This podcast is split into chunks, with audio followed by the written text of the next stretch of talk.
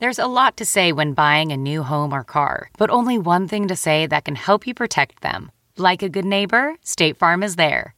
And just like that, a State Farm agent will be there to help you choose the coverage you need, no matter where you are in life. When you need coverage options, your State Farm agent is there to help, on the phone or in person. Like a good neighbor, State Farm is there. Wow. Nice. Yeah. What you're hearing are the sounds of people everywhere putting on Bombas socks, underwear, and t-shirts made from absurdly soft materials that feel like plush clouds. Yeah, that plush. And the best part? For every item you purchase, Bombas donates another to someone facing homelessness. Bombas. Big comfort for everyone. Go to bombas.com slash Wondery and use code Wondery for 20% off your first purchase. That's bombas.com slash Wondery. Code Wondery. Welcome to the Nerdist Podcast number 828. We recorded this a little while ago at uh, Comic Con, which feels like, in one sense, it feels like it just happened yesterday, but actually, it was uh, two months ago. Uh, Comic Con was two whole months ago, and we didn't put this one out right away just for timing purposes because the guests are Joel Hodgson and Bruce Campbell. It was our second live.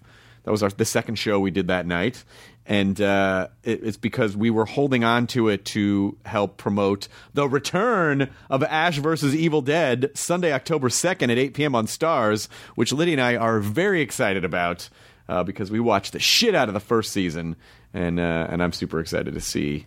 I want to see what Ash and the gang are up to in season two of Ash. Well, you get Evil to in a couple days. It's just a couple days from now.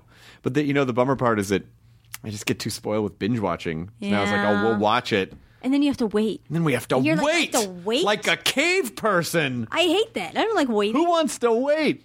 No one can wait anymore. We're all Luxury just so problems. spoiled. Luxury problems. I can't wait for the show that I like, man. But Bruce is also going to be on uh, at midnight. oh, awesome. So he's going to be on at midnight Wednesday, the 28th, which is very likely the day that you're listening to this. If you missed that, go online and find it at uh, Comedy Central's website or cc.com or use the app or whatever. But um, yeah, and then the other person was Joel Hodgson to talk about the return of Mystery Science Theater, which doesn't have a premiere date yet, but it's on Netflix. It's going to be on Netflix, and it's being hosted by Nerdist own Jonah Ray. Now I say Nerdist own like we have some sort of ownership owner of him, but we don't really. I just say that affectionately. But uh, Jonah is killing it right now Yep. between the meltdown with Jonah and Kumail, and then uh, Mystery Science Theater, and then uh, Hidden America, which they're doing more of, and and and very sadly, uh, they're not going to be doing the Wednesday night show anymore at Meltdown. I don't know if another show. I have to talk to Caitlin to find out if they're going to do another. They're going to replace it with another stand-up show on Wednesday nights. But uh, yeah, the Meltdown with Jonah with Jonah Kumail is ending. I think October nineteenth. It's the last day. The last It's gonna be day, really Which is going to be very sad and very emotional. And uh, a lot of people came out of that show and started from that show. That that show predates Nerdist. Yeah. That show was that Meltdown before Nerdist was it? Before there was a Nerdist. So it's uh it's a big decision which I am sad about but support because I feel like it's important for people to evolve They're all doing such great things. and they're things. all doing such great things. So it is it, it sucks to lose the show, but it also if you care about these guys, you know that it's an opportunity for them to be to grow Yes. and to do and to do other things and bigger things. So I'm very proud of both of them and I, I adore them. And uh, Bruce, so Bruce Campbell, Joel Hodgson, and then Matt and Jonah are on this episode too. This was at uh, recorded at the Balboa Theater in San Mm-hmm. Diego during Comic Con uh, this year. Here's Nerdist Podcast number 828. San Diego Comic Con, show number two with Joel Hodgson and Bruce Campbell. Groovy Bruce and Gro- Groovy Joel. Boy, I didn't even try on that one. Katie, uh, roll the thing as I pick up the pieces of my embarrassment. Now entering Nerdist.com.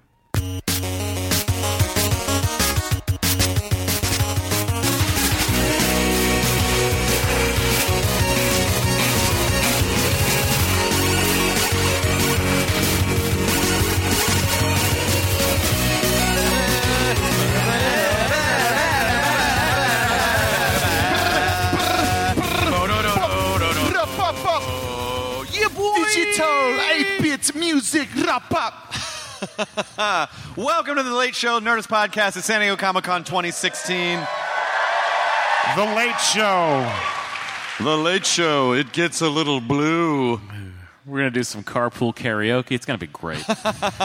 Our signature bits like carpool karaoke. We've and- literally done a video where it's us singing in a car. Remember Yeah. when Matt sang all the lyrics to uh, It was uh, Semi Charmed Semi China Life. Life. yeah. Yeah. and went a little something like this. Do, do, do, do, do, do, do, do, do, do. It. You know the whole. Yeah. it's- Yeah.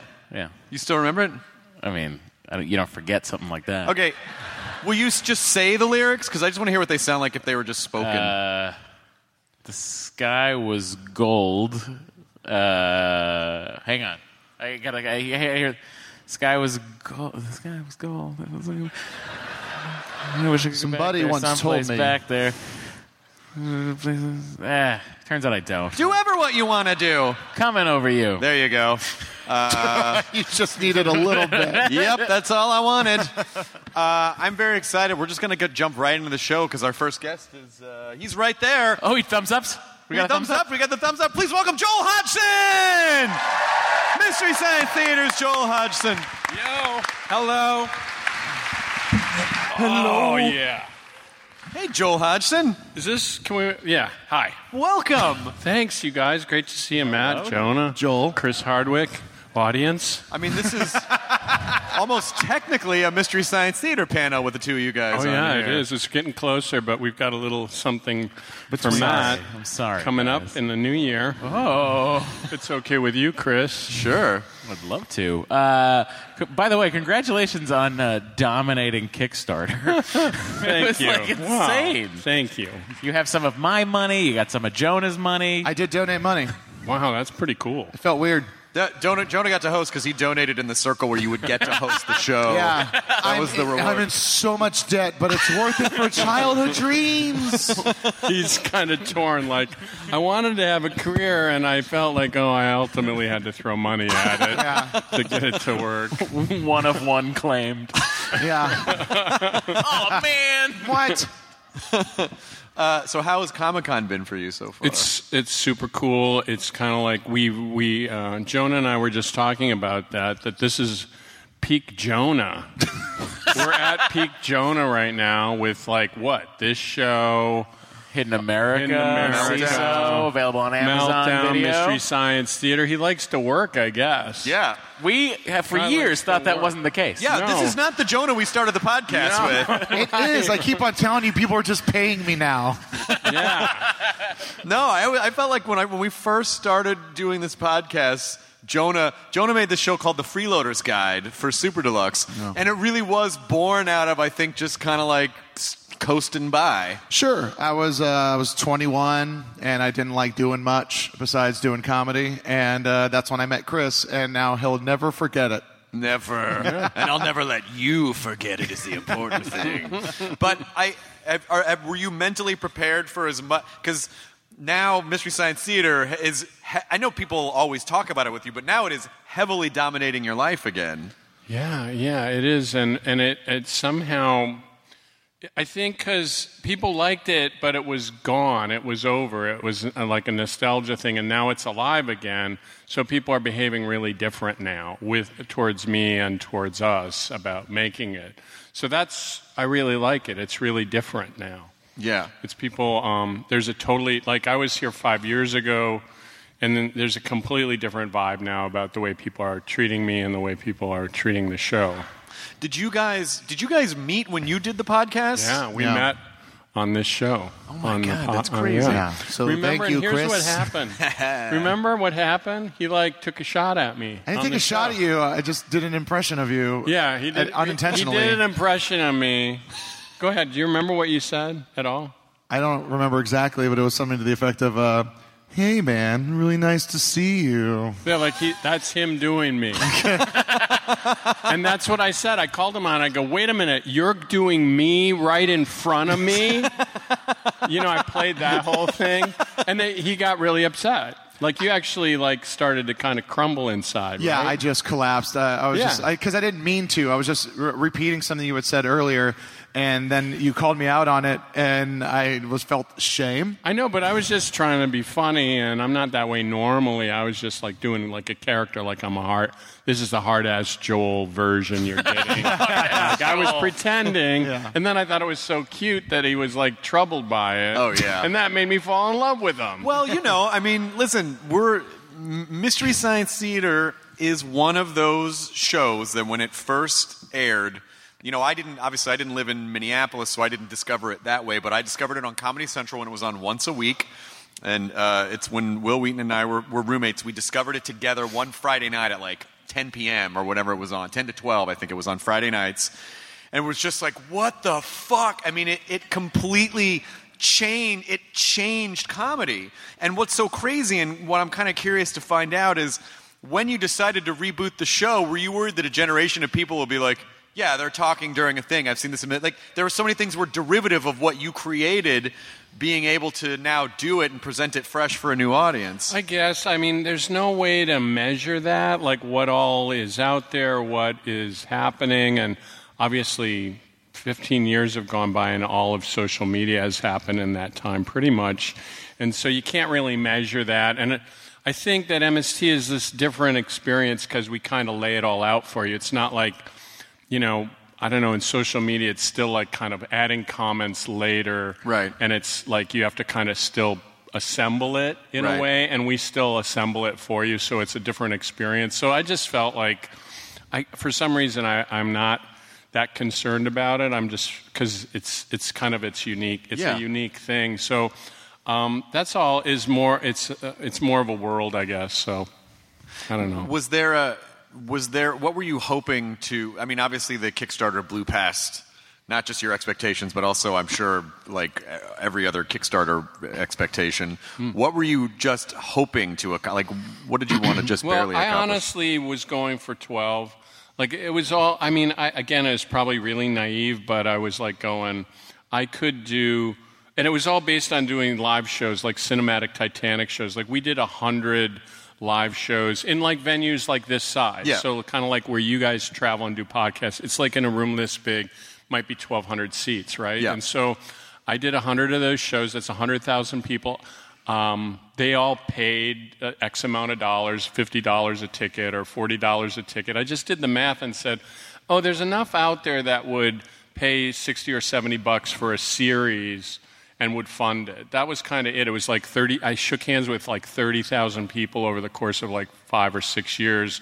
And I thought there, between 30 and 50,000 people would pay the money to get it to happen. So how many different how many different strains of colds did you get shaking 30,000? it makes you stronger. it totally does. I mean, I, I don't get colds anymore. I just remember how I can't take a dump. I haven't had a proper dump in over four years. Yeah, he takes But it out on all of that, us. Do you want us to uh, set up a shit starter page? Uh, uh, see, it's the wordplay. that joke would have killed in England. Um, they love the wordplay. Uh, but when this was all starting to percolate, and I even remember like leading up to the announcement of Jonah being the guy, he was really nervous and I was really nervous for him, obviously knowing that the internet can be a toxic place sometimes, particularly when you change something people are used to. Nerds aren't always amenable to change. And so, how, how do you think you guys were able to? Because from what I've seen, people seem very on board with everything that you've done so far. So, did w- how did you kind of make that help happen? We well, it's a great question, and we, we had to do a little surgery like the second day because the first day was really strong. I don't know if it was like I don't know, it was like not a million dollars, but it was like eight hundred thousand, or I don't remember. I think it, it broke a million in a day. Yeah. Ugh, Jeez, what are you guys, Veronica Mars? Yeah. No, they're just. Uh, oh, I was going to make a callback to a joke from the last show, but these Oh, people they wouldn't have don't got know. it. Yeah, They don't know. Yeah, Matt only has a million sperm count, so I was going to make a. It's true, guys. Okay, so my Listen to- doctor called me and was like, "Hey, Matt, we got the results back from your semen analysis. I love that she's signing this." How do you Hold- say? hold on, hold I on, know hold what How do you say I- semen I know what- analysis? I know what she said. I know what the doctor said. Matt, you a- Oh, actually this? have. It's this? That's awesome. Okay, Well, wait, keep going. so that's Wait, well, normal, keep- and then keep- this is this is keep- Matt. Yeah, but but keep going because the doctor says, Matt, I'm sorry, you happen to have Louisiana hammerhead sperm. Yeah, she got it. I can't wait to show this to my fiance. My fiance's learning ASL, so I can't wait to show her what this means. I already taught her this, and I taught her I taught her this, which I think is diarrhea. Cha cha cha. Did you do this? Like, No, no, I didn't. I do that. so I'm gonna I'm very excited about telling this story to those who are differently abled. Here we go. That doctor called me. He said, Matt, uh, we got the results back. You've got a your sperm count's about a million, and I was like, holy shit, that's awesome. A million of anything is great. Then he goes, and just so you know, normal is between 80 and 120 million. Yeah. So turns out it's not my wife's old eggs. It's my dumb sperm. Yeah.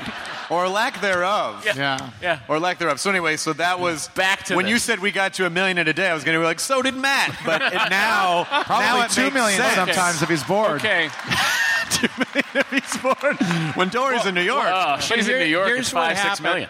Here's what happened, and it was really crazy because all of a sudden people started to complain, like, where is the original cast? I thought this was going to be a reunion show. I thought this was going to be either Joel or Mike coming back and the original cast.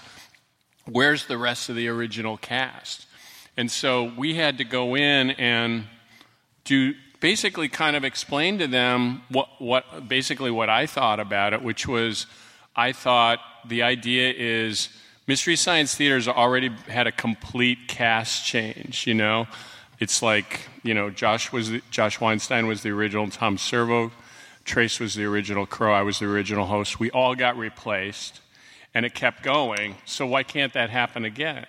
And so I was basically saying it's like Bond, it's like Doctor Who. We can do this again, right? The concept is worthy to do it again. And basically, we turned everybody around. But we, I thought they're really worried about this, that it's not going to happen that way, that it's not going to be Trace as Crow or or Kevin as Tom Servo, that we're going to put in new people to do it.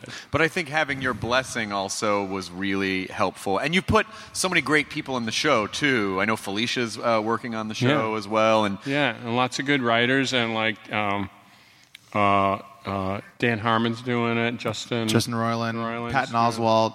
Yeah, is on Ernie it. Cline from Aren't Paul and Storm Player kicking One. some Yeah, Paul Storm, yeah, yeah, they're absolutely. great. They wrote on a bunch of them. So there's a bunch of really good people doing it. So over, so they all kind of signed off on it the second day. But I was like really nervous. Like there looked like there was this kind of backlash. Like, what are you doing? Like this isn't what we were expecting. Because I think for so long people just wanted us to do it again, but I kind of didn't think that would work. The, the original people. and Like you they- just didn't, you kind of just didn't, you felt like you had already done that part of it. Yeah, and it seemed silly for me to be the host. Like the people were like behaving like I should do that. And I'm just going, man, I'm like 55 years old. It's like it's time for somebody else to do it. It's a lot of time on the satellite alone. It really is a long time. Did you, are you going to be in it at all? Yeah, I'm doing cameos. I'm going to do some characters and stuff in it. Yeah. Are you ever going to? Maybe you don't want to spoil anything, but will you ever be Joel on the show? I don't know. We're not not this first season, but um, but I, I did announce tonight. Number one, we're on Netflix. So Nice. Netflix is the home, your new home of Mystery Science Theater 3000. And also, I wanted to, tonight we announced that um, Mary Jo Pehl is coming back. to Nice. do Pearl Forrester, do cameos as Pearl Forrester. Uh, Kevin Murphy's going to come back as Professor Bobo, and uh, Bill, Bill Corbett is being Brain Guy. So they're all coming back, That's and great. they're also writing on it too. So that was really cool. Can I pitch you a, a cameo for you? Yeah. I think at some point the Mads tried to genetically recreate Joel just so they could continue fucking with it. Right, him. right. And they just came up with this horrible, half broken copy Yeah. of Joel. And so Yeah. you just sort of walk through the back and your hair is sort of pasted down and all you can say is your name. And that's it. I could you do just that. sort of wander in the background. I could do like You were that. just, you're a failed experiment of, you know. I could do that piece. I think so. I think what's so great about it is the you were able to essentially recreate the kind of grassroots thing that happened with the original version of the show through Kickstarter and through the internet. Like it's very organic to how you guys started, but just in a more contemporary way. Yeah, for some reason, Mystery Science Theater hasn't like really been able to like kind of flow through normal um, show business. It's just kind of particular and peculiarly outside of it, and I think that's because the lawyers haven't really figured out how to make money off it yet. Right. If you know what I mean. Right. And so now they're figuring it out, so it's kind of working out its its own way out, but. But I think that had a lot to do with it. Like, how do we, how do we like get it, get our beaks wet on this show? There's no way. It's just an old movie, and it's like, it's shot in this warehouse in Minneapolis. I don't get how how we make money on that. How do we worm our way into this?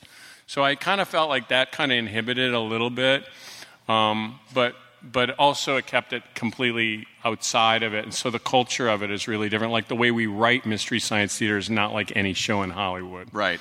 And so it's just different. It's just because it's we're out we were outside of it. I hope people understand how not easy it is to do. I mean, I, I, you guys always made it look easy, like, oh, they're just they're just making jokes during a movie. But then, the, but I know the process is very rigorous. I mean, you're going through Well, yeah. second by second, basically. Yeah, it's horrible. I, I never thought it would be as hard as it is, and that's kind of the sentiment across the board. Everyone's like, "Oh yeah, this is going to be so easy to just make fun of movies," but then when you just start trudging through, you have. I had no idea that like the concept of the the show, which is being tortured by bad movies, is also what you have to go through making the show. Right. So it's like you just like 10 minutes a day and you're just like, I'm out. Everything sucks. I hate this. and there's so many times where you just want to make a joke going, oh, come on. And you just can't because you've already done it once. So you mean horrible from the sense like you just don't feel funny. You just feel like The, these movies can destroy you, Chris.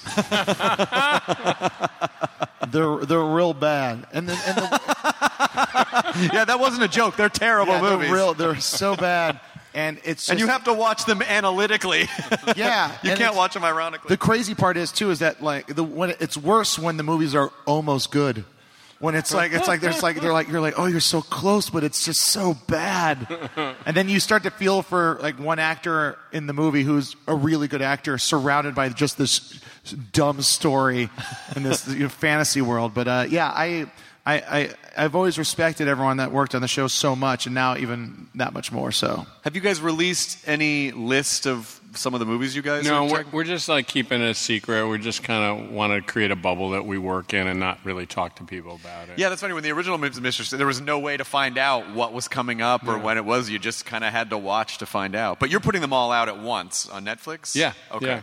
Um, I think too. My theory on it is it's kind of like a haunted house on the edge of town that you haven't been in, and you're going in with some fun friends, and you you know you, it's going to make you nervous, and they're going to say funny shit and make you pee your pants and stuff. You know what I mean, I Matt? totally do. 100%. And generate more sperm. Yeah. Yeah. Yeah. High urine count there, right? Matt, though. That's how I gave my sample. I peed into the cup. Right? That's how. Matt's, Matt's urine has more sperm than his. That's your problem. It's not that your sperm Oh my is low. God. It's that your pee is high.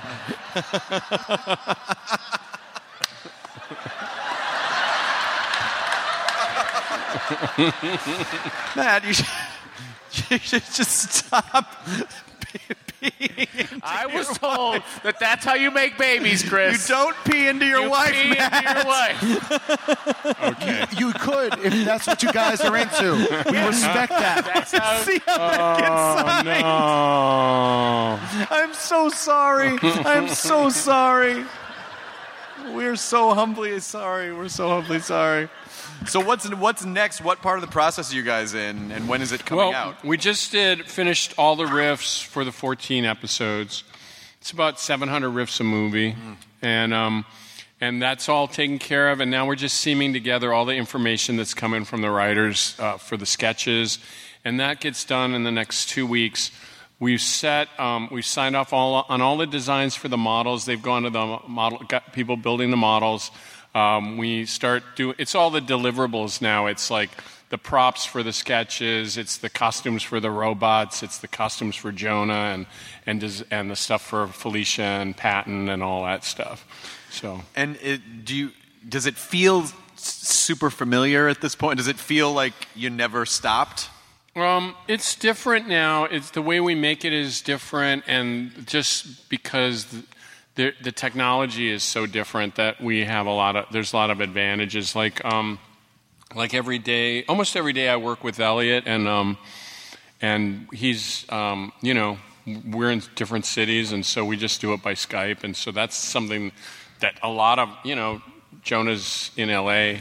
I'm on the East Coast. We're all working remotely. There's writers in Chicago, people in LA, people on the East Coast. So that's kind of it. There's no real. The campus for MST is much smaller than it was when we did it, and so that's what's that's what's different. But you can kind of uh, create that same feel by just. I mean, I'm surprised, but it works like you can do it remotely. Are there some design elements from the bots that are changing? Uh, yeah, we're like doing a few things. Um, for example, Tom Servo can fly now. He actually can hover, and so he's doing that. And and, um, and we got new legs for Crow, and he's got his hands are slightly different, so he can do more. We're just trying to upgrade them so they can be more be in more situations and do more things. Like uh, Tom Servo has sections at where his hover skirt meets his money lover's barrel and there's a there's this section of hose so he has like hip action it's like his his skirt will move whereas mo- the thing that started to bug me is he's just he's really pretty much like um, a fire hydrant you know what i mean? He has no movement and his ar- arms hardly work and so the idea is to kind of make him be able to move at the hips move at the at the head so he can just be a little more expressive And then animate a CGI Jabba to come across the screen too. with the same- It's That's where most of the money went. yeah. And we bought that bridge up in upstate New York, which was really stupid. Yeah, Yeah, I don't right Really away. Dumb. What did you plan on doing with well, that? I just thought I'm going to take it apart, clean it up, and make a house out of it. I Yeah. just thought that would be so cool. And I kind of forgot, like, shit, we need that money for the show. yeah. And then I kind of had to really scramble. I felt really stupid. I had to try to sell it back, and it didn't work out. And then I felt like, oh, I don't know. That's actually why you started the Kickstarter. See- that's the secret. You had the money and bought a bridge, and then had to start a Kickstarter. God, I was this close. I almost was gonna had That's it. That's the part I left out of the Kickstarter. First off, I got some explaining to do. I had the money. Listen, it I was have it? all set. Can I get have it again? Can I have it again? But all of these tiers come with free passage across my bridge. Yeah, huh? I'm literally a troll. You have to pass my bridge. Uh, I, I'm. I kind of want to know what the legal process. I've never kickstarted anything, so when you get that much money, you know, how are you legally bound to carry out what you say you're going to do? Um, that's really interesting. The, the, um, I, I, I don't exactly understand all of it. We, we hired um, Ivan Askwith, who's like br- the brilliant um, Kickstarter guy, crowdfunding guy. He did Veronica Mars, he did Super Troopers, he did Reading Rainbow, all the really big video projects that um, he was behind. That's part of why we hired him. But he also has a real vision for what this means for empowering the audience and saying you can if you really care you really can make it happen so he's he's really unique that way and so he had a lot to do with it but um but it is a big responsibility. Like the weird thing is is they could take their money out at any time. Like they, once they you know once you you know run your run, your credit card or do PayPal or whatever it is you could also remove it at any time. So it's not like that dollar figure is solid. Like it could all go away if something happened. Like if someone put forward a really an idea that said this is a lie you shouldn't put your money in the kickstarter for mystery science theater and it could all the money could all disappear the money could they could all just decide we don't want to do it we remove our funds There were some incriminating photos that you guys had to cover up for me. Oh yeah, lots of work. Yeah. We had to do a lot of. But um, but that's that's kind of the interesting thing. And then the day that the they, the day that it ends, all those assets go into a bank account, and that becomes real. But prior to that, they it could all go away if something happened or if someone, yeah, if there were photos. Which there weren't, of course. I mean, those were all taken away. Turned out Jonah was Bill Cosby. They take. It. Stop it! Ooh, they traded off right as I said Bill Cosby. Oh, jeez. Yeah, she Stop said, saying his "Enough." name. Enough. A few more times and he shows up. nope. These ca- He's another there kind are of candy some, man. There are some problems though. Like Ivan, I just went out to eat with him last night, and he said there are some. Um, there are some suits in play because a lot of people are getting the money and they're- put forward really good Kickstarter campaigns, but they they're not doing the fulfillment. They're not getting people the the things they ordered. They're Right. not getting the stuff, so people are. It's it's kind of iffy. Like that super cool cooler and that drone. Yeah, Those are the things. Yeah, right. they yeah, like they make. actually have to make them, and sometimes that's really hard. So it, it isn't a perfect system yet, but it is amazing. I mean, obviously, it changed the world for me and with Mystery Science Theater. Just coming in to, and then having all the meetings we did in Hollywood. It wasn't that thing anymore. Well, geez, you haven't done this show in 15 years. We think it sucks, but we'll give you 50 bucks for it. Right. You know, it's like because we had 50,000 people that put up the money, there was evidence that people cared and they could, you know, we kind of were on a level playing field in those meetings. So it really helped a lot. And so is the goal then, you know, the 14 episodes get put up. Obviously Netflix doesn't I don't think they really share viewing statistics with Yeah. anyone. Yeah, you don't know. But would they does that mean that they would have the option of doing it picking up a second season or would Yeah. you have to kickstart again? No, no. The idea is, I think that at, at a certain point that they, then it becomes like a going concern, and they would like, you know, hopefully like it enough to keep going and like that. But if, if you know, obviously, if th- if that ends, we would want to maintain the relationship with the fans and hopefully give them a good enough experience so we could do that again. Yeah. Hopefully, they're into it and like being invested and like what they did. Yeah. So that's the whole thing: is you got to demonstrate that to them. That's what we're up to. Cool. Do you? I just want to, if it's okay, I just want to get three fan questions for you before we let you go in your half hour time. Do you? Do we have three questions? One. one I'll take three fan questions for Joel, really quickly, and then uh, yes, you right there in the corner, this young lady. I will get to you. I will find you. Hi, I heard one of the reasons that went off the air before was hard to get these really bad movies. They started to be expensive. Are you just going back through that and picking them out, or is somebody actually going, "Oh, that's a really good idea. I want to be on your show." Here's Oh, uh, Oh, that's that- interesting. That's that's a great question. I don't think that's why the show ended. That there was a lack of bad movies. I honestly don't. Think Just look that's- through past Comic Cons. Yeah. You know, Superman versus Batman. I don't think. I,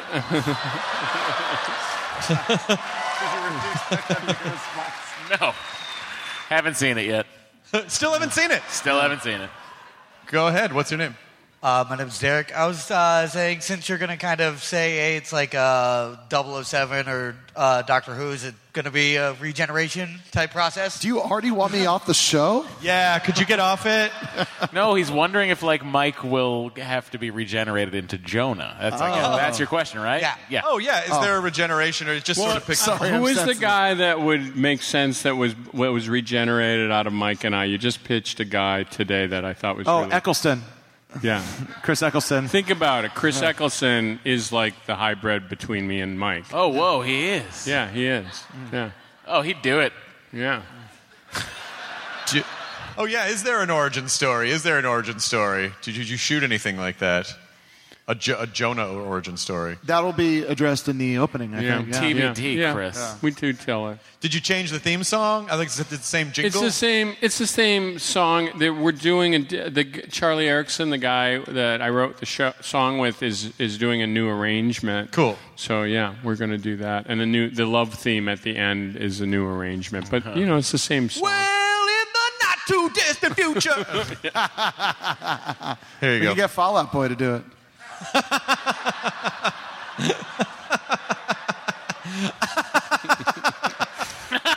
You're laughing so hard at that. Just the way you said that. We'll get Fall Out Boy to do it. What's your question? Uh, yeah, I was just curious. How do you pick the movies? Like, where do you find them? Or, Oh yeah. Um, uh, the movies. The thing is, is you know, people's TVs are so much nicer now than 15 years ago. They're flatter and bigger and wider, and so um, It's like me. it's your sperm. The signing of that was amazing. he just did this. that was really funny. So, so the idea is that the, um, we're getting better looking movies. We're getting widescreen movies that sound better, and the print is better. There's not a lot of noise and stuff like that. And there's for, but they're granted they're still shitty movies. You know what I mean? They just look better.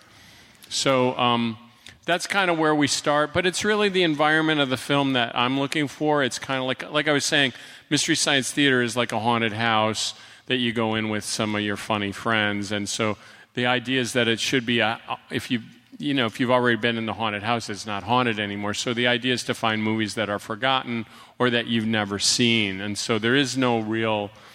But how do you like? How do you go through that process? Like, you can't walk up to a red box of shitty movies and go, "Wow, this one." Yeah, just walk up to a red box. Um, you know, you meet. There's some. I. You, you have to go to the um, the uh, shitty movie alley in the bad part of town, and there's a guy named Cheech that Oh. you talk Yeah. to. He's got all the shitty movies. Yeah, they, they in a- line his trench coat. yeah. Um, but I think you start in different places. Like there's just vendors that are out there that have those that fit that profile for those type of movies. And there's a dollar figure too that you have to play with as far as leasing, licensing the movie. I mean, we don't take all the rights for a movie. We have the derivative rights. So when we we cut a specific deal that says, "Hey, if you have this Hercules movie, we're not going to tie up all the rights. You can still license it to cable or whatever, Starz or wherever you're going to show it, but we just want to make a Mystery Science Theater out of it. So it's not quite as expensive for us. Do, do any of you have a question? Do you want to see if any of the uh, have a question? I mean, what I need is a is. Is there any movies that are maybe more chosen from America or from international movies? Okay, is that the guy signing? Yeah. Asked that question. Yeah. yeah. Okay. For something. It was, uh, but it was, it was direct. uh, What, what is, what is her name? Sarah. Yeah, it was from. He was, he was translating. Oh, he's it, so- translating for yeah, Sarah. Oh, yeah. gotcha. Yeah, he didn't just stop doing his job to ask a question. Yeah. I thought I thought we could do that here. I thought it was an open concept show, and there are no rules, man. The guy signing can ask. Um, but yeah, I actually misunderstood. Yeah. And I wasn't listening because it was blowing my mind. What's the question again? American films versus international films. Oh yeah. Um, well, th- th- a lot of movies that fit this profile are made all over the world and then often dubbed. You know, so they're they're made into like English speaking films. Like a lot of them are made in Italy. And um, A lot of Dino De Laurentiis' movies. yeah, like there's just all, all over the world, and so um, you know you, you just get them. But lots of a certain amount of them are definitely dubbed. I'm trying to think how many in the 14, of the 14 we're doing. Maybe About I- half maybe are dubbed, right? Yeah, maybe or or yeah. So that's part of it. Turns definitely. out any like every country tried to make a bad monster movie at one point Yeah. in their history. Yeah. Excellent. Thank you for your question. Thank you. Um, I think one more. This guy in the corner, because I promised I would come over This here. This guy in the Yes. corner. I'm Brant. I love the show. I've got a question though about people who were in the films as actors or the directors. Have you ever run into any of them that you've mercilessly mocked? And uh, I'm curious if you have any stories about that, or did you were you so insignificant in the entertainment industry you just flew under the radar the whole time? Well, that was a good question. What a great way to. Not insignificant enough for Joe Don Baker.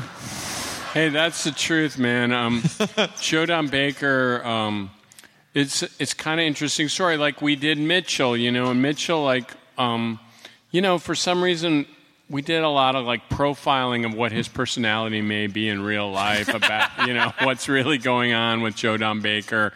And it- it turned out to be really funny. I mean, it just was one of those things. It's one of my favorite episodes.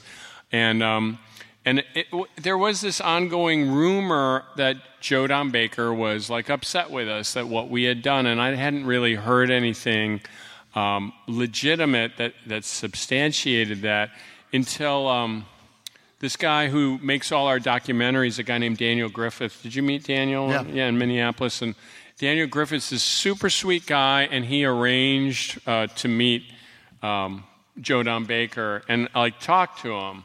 And he said, "Is it, you know, is there anything to the the rumor that you're really upset with the Mystery Science Theater guys?" And he goes, "Okay, I'll tell you what happened." They didn't make fun of Mitchell. They made fun of Joe Don Baker. They used my name. They used my name. Like somehow that crossed the line. Like, and he got he was really mad. He's I guess he's still really mad about it. But th- there was evidence that he did that. Other times, um, like Cave Dwellers, uh, Miles um, Miles O'Keefe, the Ator in in that movie. Uh, he saw it and he called us and he goes, he's super sweet and he goes, you guys, I got to tell you, I've been waiting for something like this to happen to that movie. and he invited. We were kind of intimidated because he was he, he, you know, he's like a, he was like a, a, a celebrity to us. He goes, "You guys got to come out, and hang out with me, man. It'd be really fun." And we were like kind of freaked out by that. Like that was, we weren't intending to ever do that, but he really thought it was funny and liked it. So actors are really different. Um, they just, I think they totally understand that it's like six days of their lives, and they don't really have the same attachment than maybe the guy who made the movie. You know, the person, the actual filmmaker. Right. They take it a little more personally, I think. But initially, the first run, they the movies were so old Yeah. that it, it the, the likelihood was that a lot of those people were either not alive anymore, or they were really old, and they probably weren't going to hear about it, or they couldn't hear, or they couldn't hear about Yeah. it. Yeah, yeah. Right. Uh, so uh, I want to.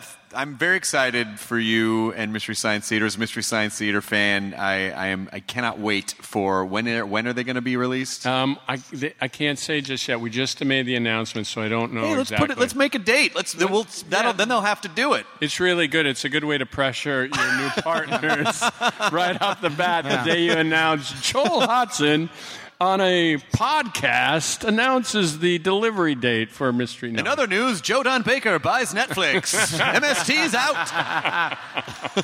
Use my name. But I want to.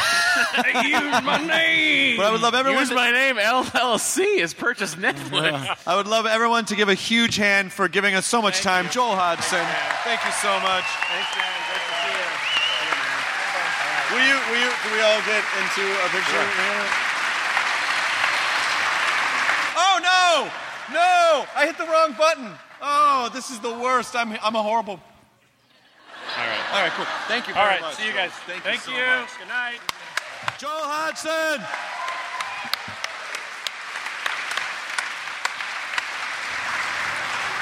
Now, oh. Jonah, you get to make fun of stuff because you're insignificant enough to. I don't think he meant it that way. No, he didn't. I He's a loved it. Guy. It was good fun.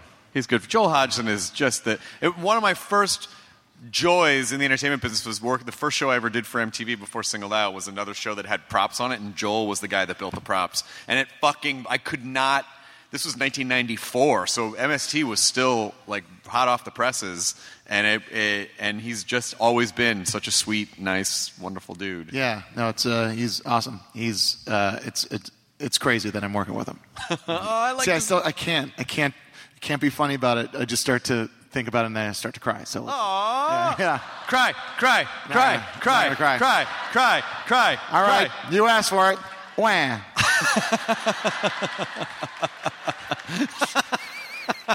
Well, I'm very excited to announce our next guest who has uh, just arrived. Uh, he is a wonderful specimen of a man who has an incredible show called Ash vs. Evil Dead. Please welcome Bruce Campbell!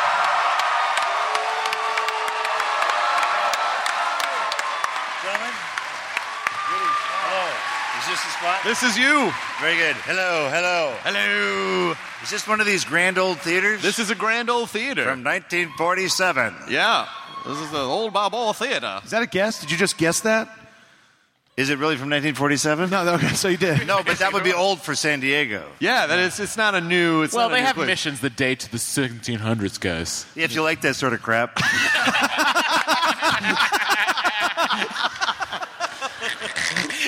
right out of the gate. That was my wife today. well, I'm going to the mission. to do what? I love Start- history. start the mission. I love all the history. She's on a mission to see all the missions. And did she accomplish that? She's going to that? have a ball with that. Did she accomplish that? She went to see the mission. I hope so. Did she not come back? What happened? It's a bit of a long story, unfortunately. Many things happen here at Comic Con. The Super Bowl of conventions. Yes, yes, yeah. it was fun watching you try to figure out how to refer to it. Uh, let's call it a convention. Yeah. It's off the hook. That's what I call it. Yeah. How's it been? Where's the sky bridge? We need the sky bridge to get over the railroad tracks. Oh yeah, yeah. Otherwise, San Diego, we ain't coming back. Well, that's right. You heard it. Or at least a, a, a habit trail of some sort, or a tunnel underground, or something. Do something so the migration can go somewhere because it stacks up right there. Yeah, because you got the car and you got the train. Yeah, so something's got to give, or something's got to go. Yeah. Hello, Vegas. oh no! Oh, don't say that. That would be fucking awesome. I would love to do that. Let's do it. No! Oh, shut up! Shut up! you go to Vegas and then finally you go, oh my god, I can get a hotel room. Come on.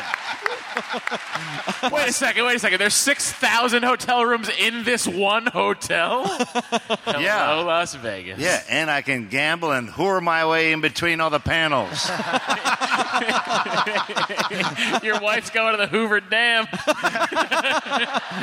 Great idea. I'm going to go see all the Hoover Dams in the country. Your wife is Mama from Mama's Family. that was that voice. That was that. You voice. haven't met my wife. That's after one cup of coffee. she gets cut off because she otherwise she gets on a little broom and flies around. All the way around. and gets very observant. what are you doing? I'm just doing some stuff over here. Looking at my iPad. Why? What's on it? Stop drinking coffee, babe. oh, it's the mission calling. How many days? Did you just get to Comic Con today? Is today your first day? No, I came in to tape a Conan O'Brien episode on Thursday. Nice. Nice. Congratulations on Ash versus Evil Dead. We watched every episode. Uh, fantastic. We're currently lobbying for something that's very unrealistic. What? But that's how you go. You dream big and get little. What are you What are you lobbying for? I want seasons th- three and four out of Starz. We already got two. They're already getting pregnant It's a son of a bitch. Season three and four, they're going to be so. They put out so much money, they can't possibly cancel this thing. I, that's, the idea. You get them really fat. These these networks. They go, oh my god, we spent so much money. We're going to eat all this if we cancel this piece of shit. and then they go, we got to take it full term. Full term is one of the meetings. It's a term in uh, long board meetings. Jenkins, full term, full term. Stoddard, full term, full term. And they go around the horn. Jenkins and Stoddard sound very similar. These guys are cookie cutter executives. There's not a lot of original thought going on here. That's my feeling, anyway. Never been in a board meeting. Don't. That's why I think they call them board. Yeah, there's a board meeting. Yeah, yeah. I did want to. I wanted to present something um, that I was very excited about uh, to bring. My uh, a getting- cake shaped like a mission for my wife. That's right. It's a mission cake. Uh, it's a it's it's a copy of Robert De Niro's The Mission uh, on VHS. Oh, it took him a long time to grow that beard, though. So I will long. say. Much too big. It's a Betamax in there. I know. Okay, so I'm getting married in a month. One month. My fiance is at her bachelorette weekend, and so this is fuck. This was a, such an amazing story. I wanted to share it here on the podcast, and I wanted you to be. I don't know why I wanted you to be here for it, Bruce, but I just thought it would be fun to have you here for it. So her friends, she said to her friends, there were like 20, 20 uh, ladies going out for this bachelorette weekend, and they said, and she goes, "Look, don't get any dick-shaped anything. No dick straws, no dick hats, please. Let's not do that." And they were like, "Oh, you got to do something." And she's like, "Fine, I will order some penis cookies, okay? But just let me do it. Don't you do it. I'll just control this." So she went on this site and found these penis cookies. She ordered 20 of them. She was like, they're really expensive, but I ordered 20, so whatever, it's fine. It's, you know, for Bachelorette weekend. When they arrived, she realized the cookies were in fact sold by the dozen. She ordered 20 dozen. There were 240 dick cookies at our house, and because she ordered so many, I assume the company's like, well, let's just take the rest of the year off. they threw in more, so we had 260 dick cookies in our house. So I thought I had to bring some here. Very graphic. So I wanted to present. Don't ever include me in any further dick stories. hey, Chris, you mind if I get another one? I can take two. At the same time, DP Jonah, that's what we call him. Here's a cookie for you. I'm just going to eat the tip of this one. because it's pink like a dog's penis. It is.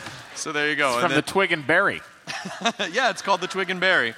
The twig and berry, naughty but delicious I'm a little cook- concerned about the venereal disease going on down here. I no, no, no. Those are just. Uh, Is that- is that pubness? They're just finely, finely groomed pubes.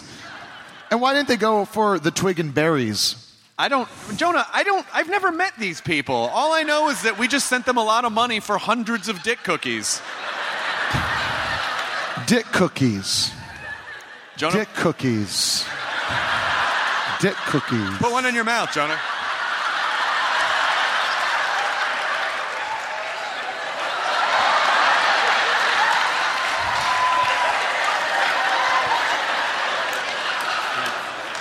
That worked perfect for radio. God,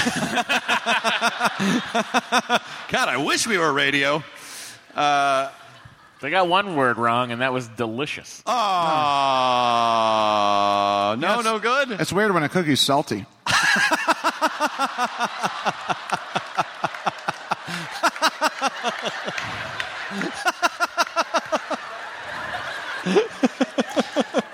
I'm from Oregon, and um, they had that wildlife refuge that was taken over. Yeah. Somebody sent them a box of dildos. I remember that. like a thousand dildos to these guys. And I wonder if there was like an honest discussion among them. Did you send for these dildos, Joe? I didn't send I for didn't 'em. send for no damn dildos. Hang on. That came from Hillary. Maybe Hillary sent those dildos to us. Well, you I know, They, they could have a use. I just got an iPad. I don't know what I'm clicking. Let's go shoot them up. So what do you uh, what do you have left to do at the at the convention? You? Oh. We have the cookies for it. Ah, nice. Yeah, this is it. This caps the uh, the end of a um, redonkulous weekend of um, shameless self promotion and uh, smells of all kinds. of all kinds. What was the what was the your initial response to the? Because I feel like Ash versus Evil Dead, the reception was pretty amazing. It was good. Thank you. Yeah, it was good.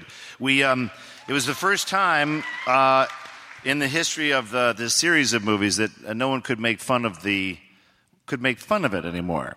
Right. Because that was the funny thing. Ha ha. These clever reviewers. Oh, oh, Sam Raimi took all of his low budget ideas and put them into a low budget blender. Right. They love doing that. And, oh, you can see the green garden hose. Oh, isn't that quaint? Well, shut the fuck up. We don't see it anymore. There's no garden hoses. It's good lighting. The acting is better. There's the writing's okay. You know, I mean, it's it's still Ash, so there's really going to be no character development. But once you get past that, it's fine. But yet, we, we were accepted uh, by the critics as well because they, they love to. The fan the fans have been really good because they can be rather dickish if they're not satisfied. Right. They can go, well, nice try. they did that with the remake. Yeah. We took 97 million of their dollars. And they go, eh. But then I go, nah, we got your money. you know, we did try. I love people go, Bruce, what'd you think of the remake? I was one of the producers. I thought it was pretty good. like as though someone would just call me and alert me that they were going to do a remake. hey, did you know they did a remake? I don't know oh my you- God, what? Yeah, I don't know if you heard they, they did Oh, a remake. of how Dead. it? Yeah, I don't know. What, we're involved in these movies. We we own them, so we have to know what's happening. so did that was was Ash versus Evil Dead then sort of like taking it back? Was that Yeah. what that felt like for you guys? Yeah, that was like, okay, you want to watch the geezer do his stuff? Let's go. Come on. Because here's what really happened to us. It, it's Sam Raimi goes and makes Spider-Man movies, and they're a billion dollars in revenue, and people go, "That's nice. When's the next Evil Dead movie?" I'm on Burn Notice for seven years, number one show on cable. Yeah, sure. No, thanks for faking it. You don't really care. When's the next Evil Dead movie? So it doesn't matter what we do. So we thought we better just stop trying to achieve anything else in life and just give them what they want, what they demanded. That's fine. I got it now. We got it. And you're just going to get Ash till the wheels fall off now. It- i- is it? What do you think has changed about Ash now? What's different about Ash older? Older is the word. Because I love that, that it, it really embraced that kind of really yeah, we went that. for it. We went for it. He's wearing man girdles, and he's got dentures that pop out occasionally. Ash has dentures that pop out occasionally. Ash wears a man girdle. Uh, so we had, and I'm okay with that. We were at one point there was a glimpse of a box of Depends in the trunk of his car, and then we thought sometimes they might be driving down the road, and Ash goes, "Pull over." Why? What do you need? I got to go in and get something.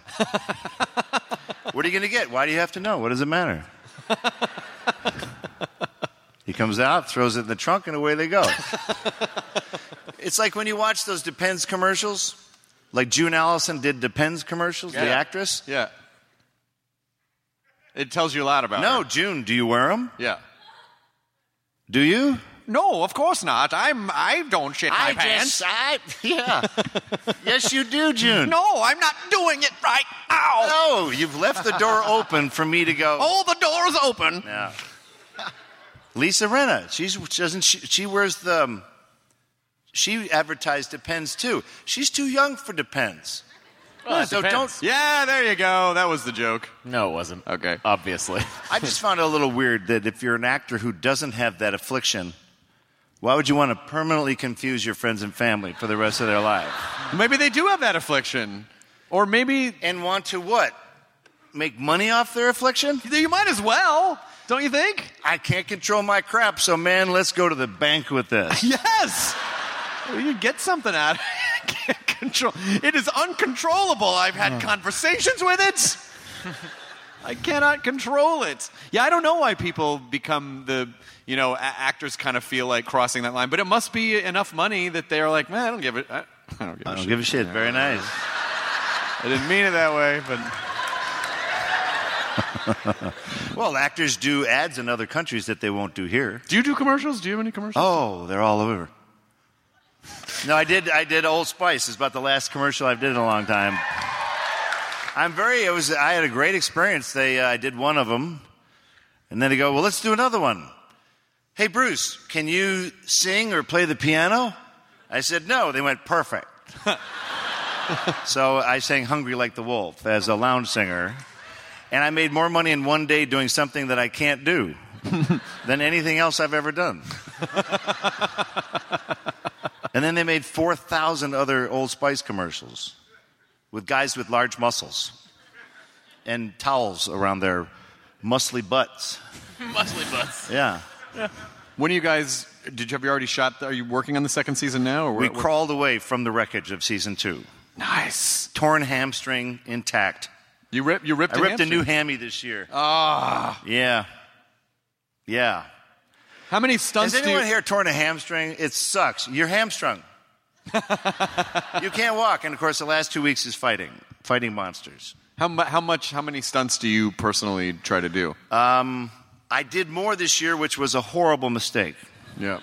Normally, I leave it to my very qualified stuntman, Rysho Vizilev. He's Bulgarian. Yeah. And he absorbs quite a lot of the brutality. Just like depends.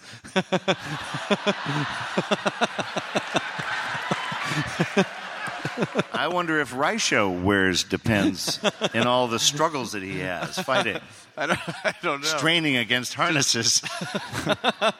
with his muscly butt. That's how he's able to keep it in. That's how he's able to keep it in. So you are, when is this? When is season two coming? It airs in October. October, blah, blah, blah, because they won't let me say anything. You're not allowed to say yet, but no, it will- will be in October. Which is silly because it's going to be October pretty soon, and people should know. Yeah. Ah, So- let them figure it out. Yeah. It'll be a surprise. Yeah. Oh, Uh, yeah- season two's over? Yeah, so it's uh, season two, and then obviously then you have the season two jitters of a sort. Which are? What do you mean? Well, now there's expectation. Yeah. Season one, people are like, All right, let's see this piece of crap. What do you got? Yeah. And they were like, hey, hey, that wasn't a total piece of crap. What do you got for season two? Mm-hmm. Because there's always, do you do more? Do you do more blood, more carnage, more mayhem? What do you want? What do people want more? I don't know. I guess just kind of exploring the relationships and seeing how everyone evolves and seeing how the how everyone. That's how you would do it. That would be good. That'd be good. we just kind of throw blood at everybody, and yeah, that might take some thinking on that on that part. Although then you get into the you then if you go to season three and four like we're demanding for no real good reason, uh, you then you have to get into what is the story of the show. Right. Yeah. at What is the. Babylon Five? You know, what's the overarching story? Because that stupid show didn't they? the guy. All aliens have two eyes, a mouth, a nose, and ears. Boy, that sure works for me. That's Matt. Oh no, we gave him a big protruding brow. Did you? That guy has four lumps, and we've taped his ears back. Guys, you nailed it! Wow. All right. Isn't there a isn't there an, a, an explanation in the universe about why so many creatures have the same basic physic, basic physical structure? and even though they lower their voices, they're still There they still is- speak in English. In Star Trek: The Next Generation, there is. Uh, there's an advanced species that went extinct four billion years ago, and in well, as they were going well, this extinct, already sounds like Scientology. well, as they were going extinct, what they did was they went to solar systems that would have an Earth-like planet. And they- Scientology? and they dropped uh, some genetic material from B-52 bombers. Of, of, of they dropped their genetic material into the primordial ooze of all these planets, which is how you got Klingons, Romulans, uh, humans, and Vulcans, and Did some guy shout from the balcony, "Nobody cares"? If nobody cared, we wouldn't be listening to him talk about it. You're at Comic Con. What did you think was gonna? Is, wh- this is the episode is called Clues. It's season six. Watch it. this is. It's a great episode. It just really everybody puts their differences aside and goes, "Oh, you wear depends." You know, you can take Comic Con out of San Diego, but you can't take the San Diego out of Comic Con sometimes, you guys. See you on the beach, bro. Bro. See you at Dick's Last Resort. Talk bro. about them dick cookies. Uh, so, do, I think one of the reasons why I know I, I mean, one of the many reasons why I know I love the show is because when it ends, I feel like I really wanted that to be an hour as opposed to a half But hour. But you didn't. Because if it was an hour, you'd go, oh my God, this is so slow. it moves. The show. Just kill somebody. Kill somebody. I, can't listen to any more of this goddamn boring dialogue anymore. Oh God, how how long is Glenn going to be in that dumpster? Uh, you son of a bitch! How dare you? So we're kind of hoping by the time you first look at your watch, the end credits roll, and you go, uh, uh, oh, oh, we should watch it again. Yeah. That's kind of what we're hoping. It's, it is the old adage. You got to leave them wanting more, because otherwise, if it was an hour, uh, it would be slow, boring, and not funny. Like some other shows that are an hour. Interesting. What could he Star be? Trek: The Next Generation?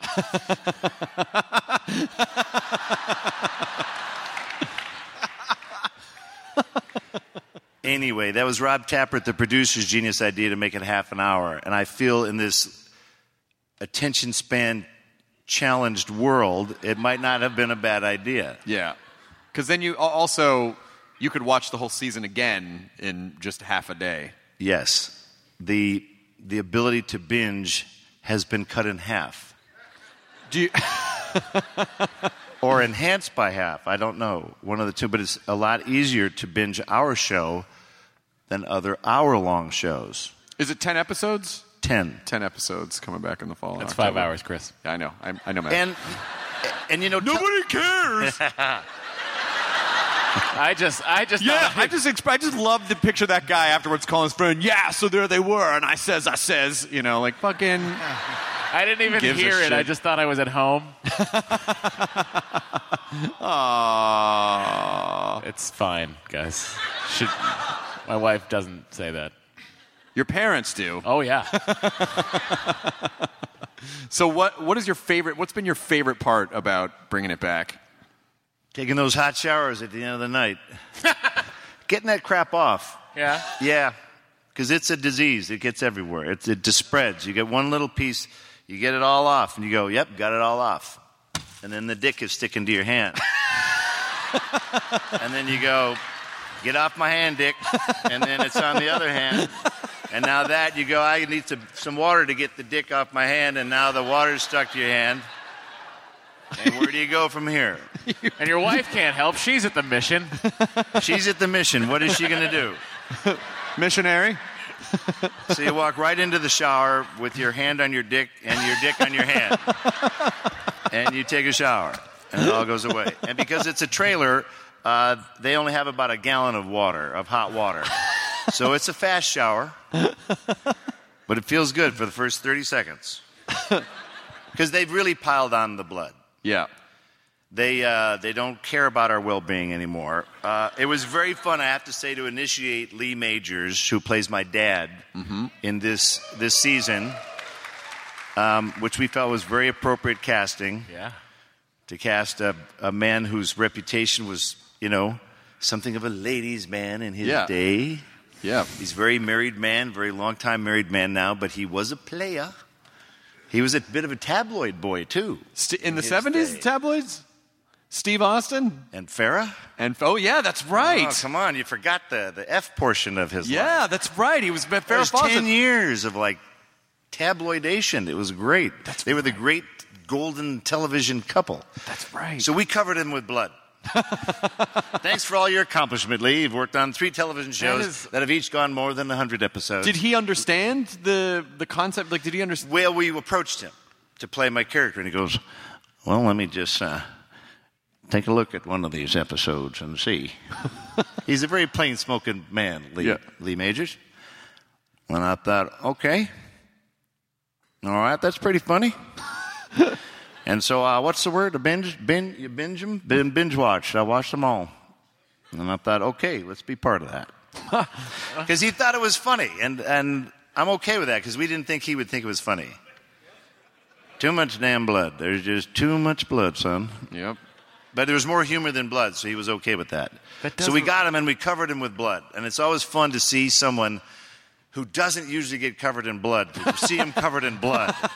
Because they have a look on their face that really is, it, it's true startle. And when you get them the first time with the viscera cannon, it's just, there's no fake, there's no acting required. These guys, they take us around the corner of the studio and they have a little etching of a person. And that's where they test the blaster. Because they go, oh, yeah, Bruce, you're going to do the this viscera cannon now? We shoot in Auckland, New Zealand, and the crew members all talk exactly like that. So we go around the corner, and he goes, oh, yeah, we've got a number two valve, quarter tight dispersal, sort of uh, maximum impact. and you go pow, and it's like this little dot that like puts a dent in the wall. You go, ah, let's let's open that up a little bit. I like my eyes. I'm sorry, I'm old fashioned. well, let's try number four, number five valve. So they'll swap the valve out, and then they'll hit that. And if the spread is a little bigger, you go, all right, let's go with that. So you just you determine what viscera it is, and then what valve it is, and then you can do it. And what'd you hit Lee Majors with? Ah. I think he got about a two or three. It was pretty good. Did we get the shot? Oh, there wasn't a shot. We just wanted to welcome you to the production. but I remember seeing him. He was sitting in his trailer, and I walked past.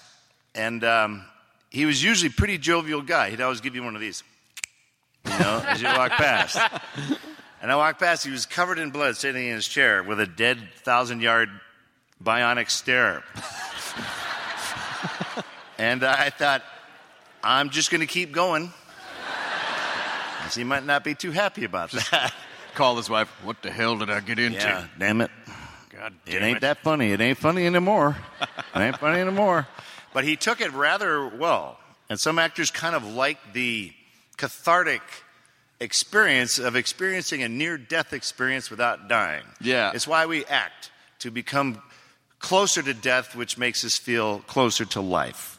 Uh, that's very. That was beautifully said and very. yeah, it's a crock of shit, though, at the Okay. same time. but um, but every every actor every actor does react differently to um, being put into a, situation of torment. Some of some actors um, have had traumatic experiences in their past, and in the middle of a scene can actually freak out and the camera goes, "Wow!" Something. And that's when you go to the camera. You don't really know that person, camera, but it sees what it wants to see. It sees inside their crazy soul. I think all act. I think all performers have it though. All people who, because it's a weird thing to do. It's a weird thing to want attention from strangers and to pre- and to pretend for a living. Don't you think everyone is probably has that? Yes, it's a weird thing uh, telling your body that your best friend has died. I think it's unhealthy to be an actor in a way because you're convincing your brain that your best friend has died in order to get the visceral response that your best friend has died. Yeah. And your body doesn't know that.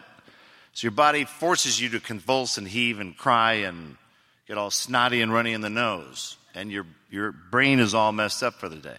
Yeah. And then go home and take Fido for a walk? Well, after you Why do you think there's so many difficult relationships with actors? You have to unstick your dick first before you go home and take Fido for a walk. That's pretty much it. Walk into the shower, get your quick shower, and you'll be just fine.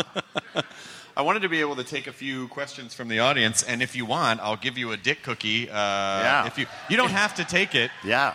You don't have to take that dick cookie. You don't have to, but if you want it, I'm I'm going to offer it to you, um, so you can have some of the uh, Hearst Bachelorette dick cookies. These also look very uh, like crumbly dick cookies, not chewy dick cookies. No, They are. They are. I would 100% Crumbly. agree. I'm going through a thing, man. But they're not as good as Chewbacca dick cookies. Yeah. So is this quemment section or specifically for Bruce? Well, you can whatever you want. Uh, well, then two part. One, do you think uh, Bruce? Do you think you walk home or go home with Ash nowadays? Like, do, is he still kind of resonating in your head when you go home? You're funny. no. no, I don't. And it's nothing against Ash. I, I don't do it to anybody. I heard Sigourney Weaver in an interview once after doing Ghostbusters 2. They go, What was that like? You were playing a possessed person. She goes, I really scared myself. I'm like, She's lying. Sigourney, you're a fine actress. You're, you're lying. What was your no, quemment? you're lying. No one convinces themselves like that. Sorry, sir. I hope I answered oh, that. No problem. Yeah, I was listening the whole time. Um, You're I- eating a dick cookie. What do you care? he brought his own.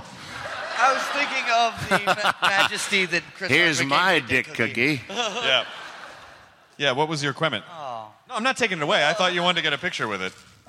I yeah. was- Here, uh, take a picture with it. And then uh, the second one's for uh, Matt and Jonah. There we go. There we go. But it'll be worth it. It'll be worth it. Uh, call back to last year. Is there a cinematic release for Boston Batman? Boston Batman. Boston he made Batman. a return earlier uh, at the first show. Yeah, we're working the script out right now, and then once we get further into it, we'll realize it's dumb and stop. Yeah. Uh, here's uh, this this lady right here. God, what is look your at a lady Ash. Hi, um, I'm Nagita. We met earlier. Oh, did we? Yes, you signed my chainsaw. Let me call my wife at the mission and see if that's okay. Um, I do have a question. You've talked about the Shatner power slide and how you did it in the first episode of Ash vs. Evil Dead, and I wondered how he does that with one hand. How Ash does that with one hand? He has a, a wooden hand for his other hand. How do you tap an emergency brake with the hand that doesn't move? Why don't you not worry about it? It's a fair fair answer. Because I, I got a question for you. Where does the music come from?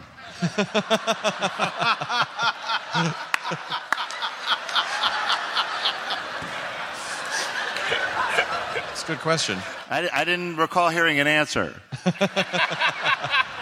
Magic. Magic. Do you want one of these cookies? You don't have to have them. They're pretty gross. It's up, totally up to you. Up to you.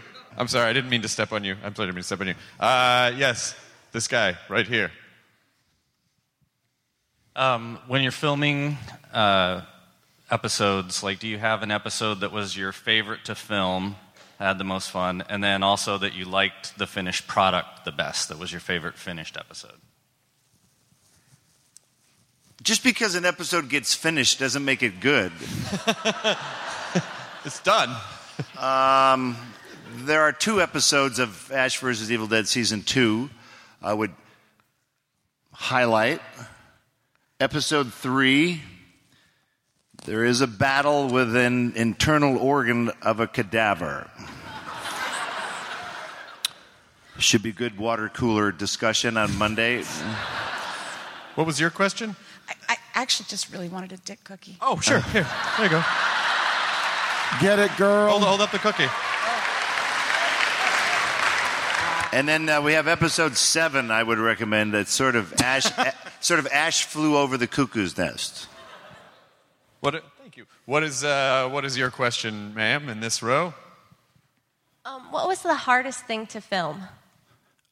Of what project? Ash versus Ash versus Evil Dead. Um, the parts where it was after I tore my hamstring. because then it was a lot of smoke and mirrors. Do you want to? Okay, sure. There you go. Great. There's stick cookie. Uh, now I just feel bad about it. Like I thought it'd be really hilarious. Oh, I'll give everyone dick cookies, but it. I never didn't play out like handing someone a cookie. You're essentially sexually harassing the audience. kind Chris. of, yeah. I kind of feel that way. I'm sorry. That's why it's not obligated to to take it. Yes. I was just wondering what the most fun thing to do for um, Burn Notice was. Yeah. What about burn notice? Uh, Burn Notice was fun not being the star of the show. Because uh, I had one, we got to the point where we would not tell the star whether I was released from set or not. Because I would get the evil death stare from him. Because I could show up one morning and they'd go, okay, Bruce, we're ready for you, and action. And I'd come up to the end of a driveway, look this way, look that way, look at my watch, and the van would pick me up and I'd go home for the day. So uh, it was a, it was a, in a pride of bab, is a, a baboon, is it a pride of baboons? It's a pride of lions. Uh, what is a group of baboons? The Republican National Convention. Come on, you guys! You knew it was gonna happen. You knew it was gonna happen. Yeah, na na na na na na na na na na na na. We're having a lot of fun, but we should really make America great again. But in a group of Lock baboons. her up. Lo- oh, sorry. In a group of baboons, the most pressure is on the first baboon and the last baboon.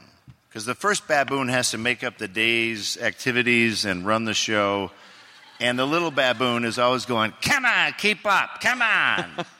so that's the biggest stress. The least stress in a group of baboons is number two baboon. Because he doesn't have any pressure. He's, He's got gotta- jack shit. He's like, if the guy croaks, then I got to do something, but nothing right now. So it was sort of like that on Burn Notice. It was a, a very, uh, it was a fun role, and um, it was uh, enjoyable to work with great actresses like you know Sharon Gless. Yeah. she's just a great old school broad. Yeah, she's rad. Yeah, awesome, great. So yeah, it was a very good experience, and and it's always nice to work on a show that doesn't bomb. I can't even tell you. We do actors all do pilots all the time. Bomb. How many pilots do you think you've done? Not as many as George Clooney. He's done a lot. Yeah, done a lot. He, he's like had the record of like. That's not even an oh moment. It's like it legitimately it takes these guys a long time before, you know, yeah, 10 years. Or like Matt Perry did 10 years of pilots before He's Friends. still doing 10 years Still of doing. pilots. I, I did. I did three pilots last year. Oh my god. Yeah, three pilots. Uh, one, what you know, and actors always go, "This one is it." Never, you I never just do it. found the slam dunk. Cheers. This is the next Cheers, and I'm one of those guys. It was called Mission Control. Will Oh, the Ferrell. NBC show. Yeah, the Gary Sanchez productions. Those guys are, you know, they're funny. And this was a this was Mad Men at NASA. Yeah. With jokes. It's like a half hour Mad Men. And so um, it, it was uh, the space race with uh, imbeciles, kind of, and it was all, all run by a woman who was smarter than all of us. And, you know, all the engineers were comedians. And it just seemed, um, since you have zero expression on your face, that it seemed like a slam dunk at the time. No, it's it's it's. I knew a couple people who were writing, who were going to be It writing on that show, like and it was like those things. And they built Mission Control. They built this beautiful. You're like, how are they not going to pick this up? Right? How are they not? It's it's Will Ferrell slam dunk Mission Control. See ya. cut to tumbleweeds. Nothing. Nothing. Nothing. But shows don't get picked up for a weird variety of reasons. Absolutely. They don't have room for it. Uh, some guy's deal expires. Uh, some guy's having an affair with some, you know, it, there's, there's a lot of different Or it's reasons. like, or they tested it and they're like, oh, this, our, our group did never heard of NASA. You know, it's like there are all sorts of dumb. I mean, they do like Oh, yeah. so much television gets determined because they just find people in malls in random cities. Why do we're I want to watch a show about Eric Snowden? I don't. The NSA. Yeah, They'd right. Be confused. Forget it. Yeah, no, I, I got it. But that show, I thought that show was going to be. I thought the show was going to go. Like it really. And Nick, remember Nick Wiger left to go write on that show, Oh, and right. then all of a sudden it was like, oh. And then I did show. another pilot, and you always do these table reads. And they're sort of nerve wracking because all the suits are there, and all the nervous assistants around the edge of the room Uh-huh. who are there to laugh, uh, no matter what. Um, and this other pilot, no point naming it, it the read just stunk. It just sat there. Normally, it, the, a good read can crackle. You guys know that, and the, there's energy in the room, and people laugh, and then they shut up because they want to hear the next little bit, and the actors get in a groove. And this just is one of these things that after it was over, every actor went, "Hey, good to see you, Bob. Hey, oh, Bruce. Uh, uh, well, Bruce is gone. Did, did you did you get a call before you got to your car? of like keep going. Yeah, or, or did, did or did they? Did you guys make the pilot? We shot it. I'm not sure why we bothered, but we did. Yeah, so uh, a lot of stuff goes up on the wall, and you, you never really know. And you know, Ash versus Evil Dead was a weird case because three different studios made the three different original movies. Yeah. And you know, just legally, the nightmare behind that is always. I'm I'm amazed we even we got it done because you got to get the snake talking to the mongoose. Yeah. Right. From all these different companies. Why should I help you out? What's in it for me? Right. You know, well, if I don't get the next Guardians of the Galaxy, we got nothing to talk about, do Right. we? So you never know what they're Yeah. leveraging your project with. Right. I, Army of Darkness got caught in a dispute between Dino De Laurentiis and Universal. Oh, that's yeah. Dino De Laurentiis goes, "Hey, Tom Pollock, he's the head of Universal." Dino owned the rights to the Hannibal Lecter thing, and Tom Pollock says that Dino promised him the sequel, and Dino says that no, I didn't. Well, yeah, you did. Well, no, I didn't. Well, fuck you then. No, no, fuck you first. and, and they go deliver Army of Darkness t- next week. And they got in this pissing war about it, and we sort of got stuck in the middle. So we got delayed for almost two years by the time the thing came out. Oh my god. Because the two bigger cogs. You want to know a weird story? Yeah. Yes. I, I, I won't belabor this, but it just it's a it was a very it was a very revealing moment. Uh, I was working on American Gothic. It was a short-lived show where the devil was, you know, the lead of the show. It was kind of cool. I was talking with a Universal executive outside, and Waterworld wasn't that far away. You know, the Kevin Costner Waterworld, which was known as a bomb. I go, wow, that Waterworld, yeah. How about that Waterworld? I don't know. You try and strike up a conversation with an executive. They don't really know how to talk to actors, and we don't know how to talk to them. Because I don't, I'm not going to buy his suit. Right.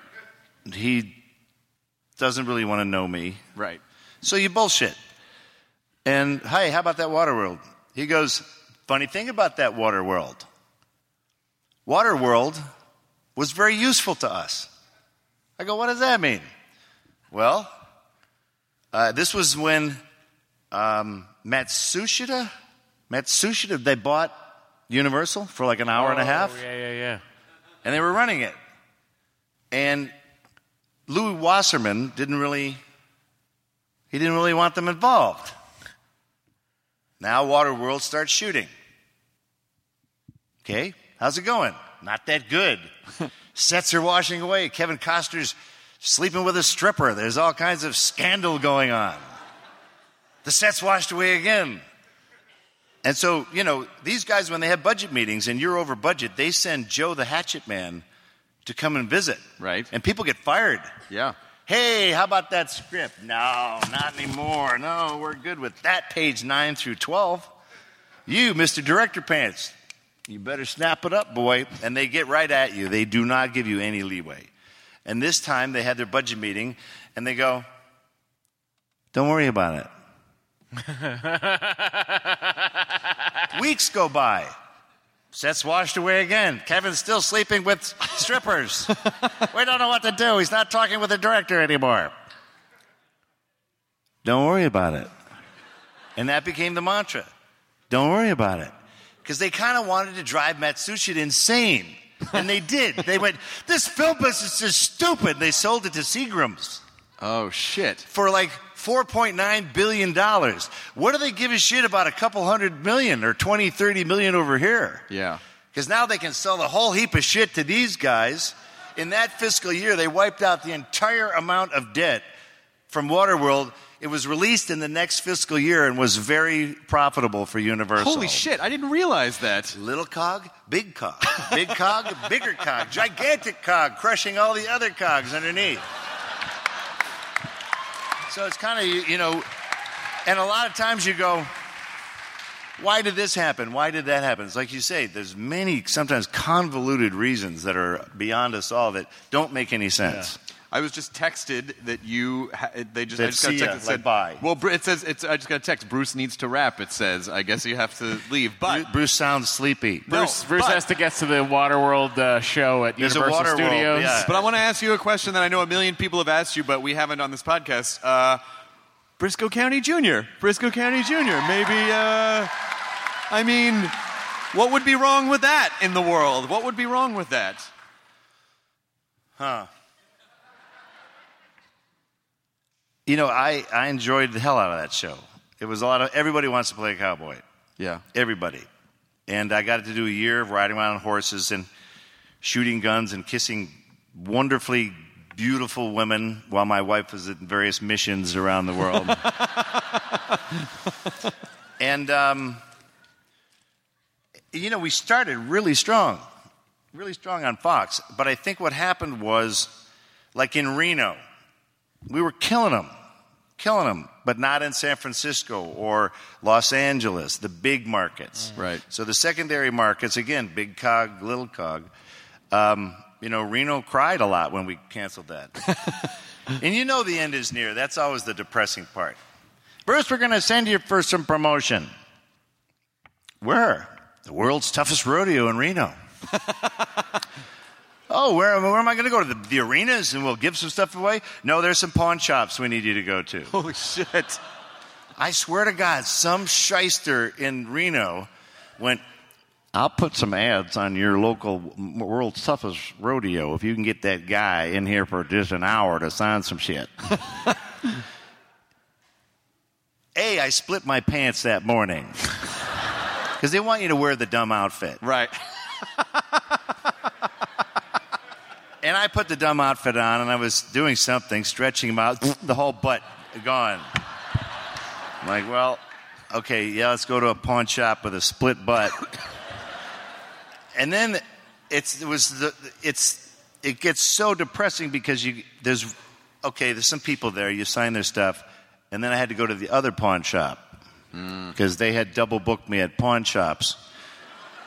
And one guy kept going to all the pawn shops and would put something new in front of me to make me feel like I had never met him before or something. And um, so when you ask the question of Brisco, I, I mostly just get depressed about No, but you know, it's it's hard to resurrect a show. Sometimes you can. I know they reissued it on DVD and they did a great job with it so people can still see it. It's out there. For a one season show, a lot of the times they will vanish, but people have uh, kept it at least alive enough that it, the DVD is floating around there. I would like to, but again, now you got to go 20 years later. What do you do? What do you do with Brisco? More jumping on those horses still? Ha ha! More blood. Yeah.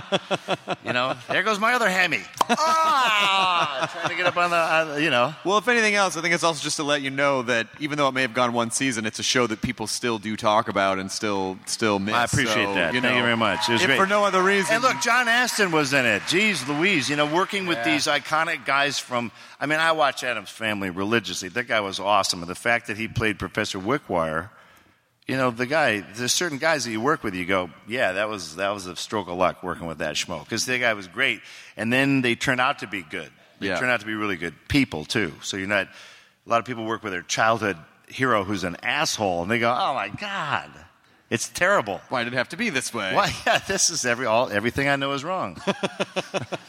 Well, uh, Ash vs. Evil Dead will be back in October. We don't know Yeah. the exact date, but just keep Yeah. keep your eye open for October. And get the Starz app. Yeah, get the watch it on the Starz Because app. everyone goes, where can I get it? Right in your little hand. Yeah, it's easy. They've really tried to make it easy because I think studios are finally getting with a program of everybody's cutting cords. I want to watch it now. I want my, my Oompa Loompa now. Yep. On this device, and then put it on my TV here, Mhm. and then download it. You know, they want it all now. Yeah. And I think they're finally coming around to accommodate everybody's diverse needs. And I think we're finally realizing with all this binging crap, people don't watch a lot of TV. They watch an unbelievable amount of TV. Yeah, because now you can watch it Everyone goes, everywhere. Are, have we maxed out on television? Are there too many shows? no. We now got to like 10% of what you're demanding. so it's great for schmoes like me. I'm just, I'll be too old to do anything, but there's going to be lots of people out there needing shows. Excellent. You Well, know. thank you so much for taking you. time out of your Comic Con Thank you for schedule, having Bruce me. Campbell. Can we Thank take much. uh, a picture with Dick Cookies?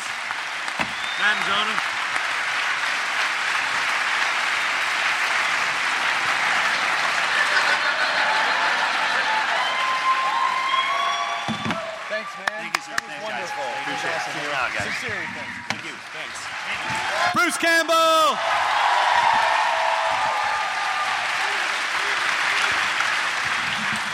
God damn it, he's, He's awesome. awesome. Yeah, he's hilarious. He's fucking great. He, I have pictures from the first time he did the podcast, and he was demonstrating. He was demonstrating something about Foley art, about the art of Foley, and, and I have pictures of him getting up and doing footsteps on the desk we were podcasting on, just to illustrate the point.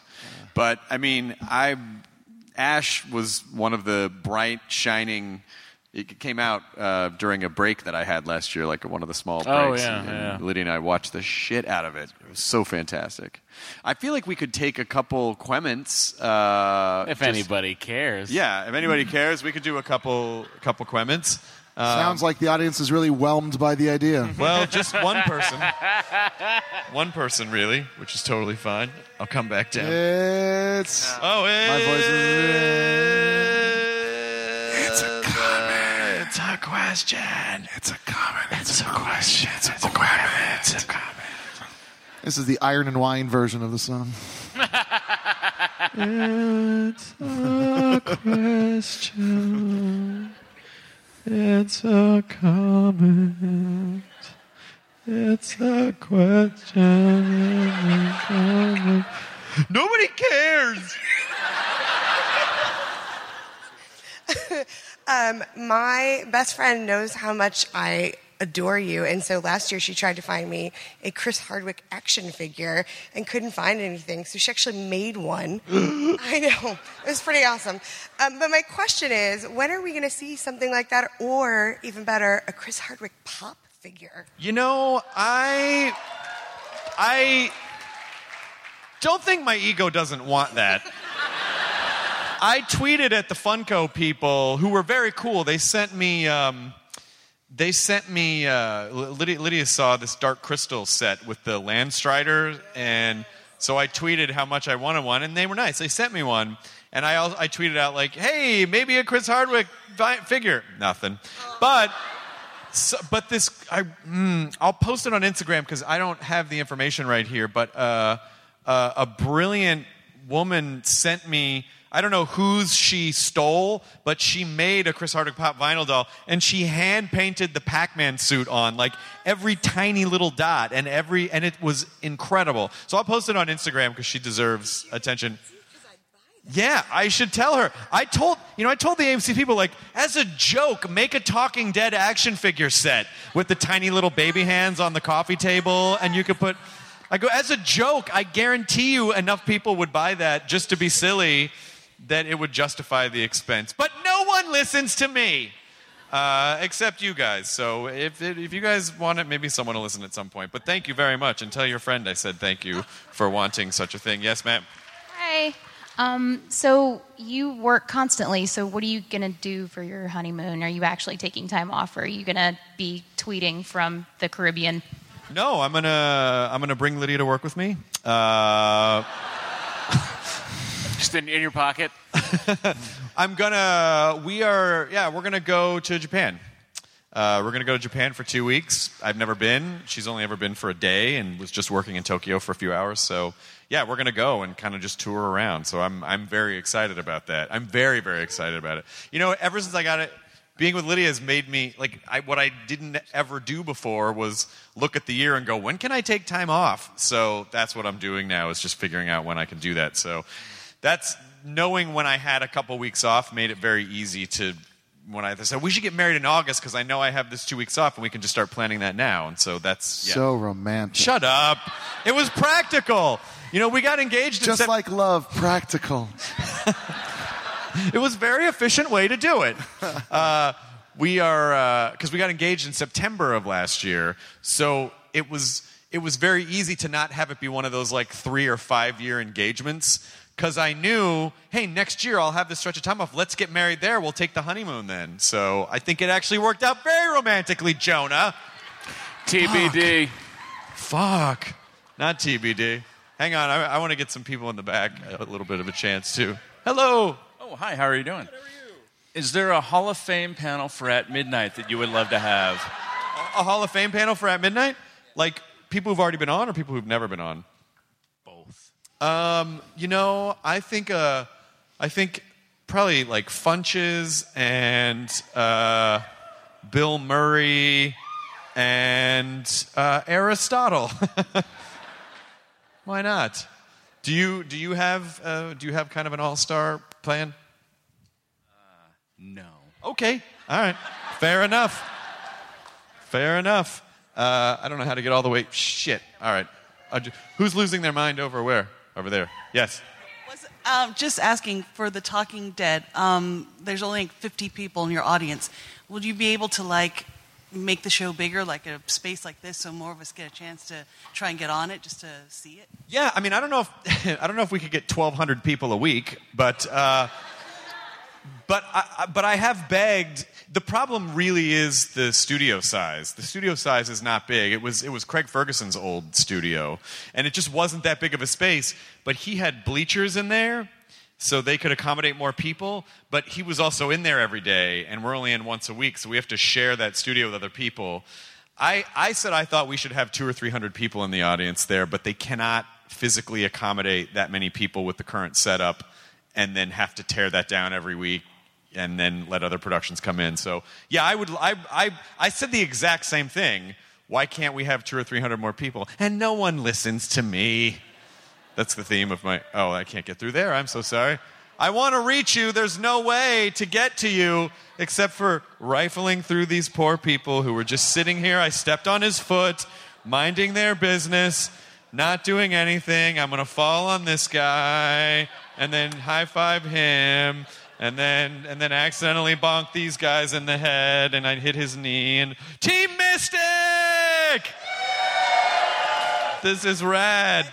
printed it at work. You are amazing. Thank you so much. I'm gonna I'm moderating this panel tomorrow. So I'm going to show John Hanke, uh, who runs Niantic, that uh, this is. He was talking about how great it was that people do stuff like this. Yeah, I'll give him one. Although, if he takes one, does that mean he sides with Team Mystic? He could have both, but you've like fuck Team Instinct, right? Because you didn't make a. Are you guys in, all instinct?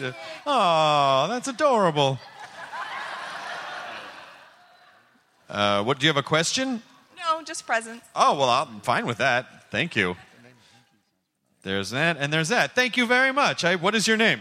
Aaliyah. Thank you, Aaliyah. Yes. Um, it's it's long form too because it comes with a preamble. Um, as someone who's listened to the podcast, it's really awesome to see you guys like progress and you get into a relationship where you actually want to get married and have kids, and um, Matt, you like getting ready to have kids and all that stuff, and uh, Jonah with If science lets me. Science Theory, right? Well, you actually get to tell your kid they're one in a million, so that's Yeah. pretty great.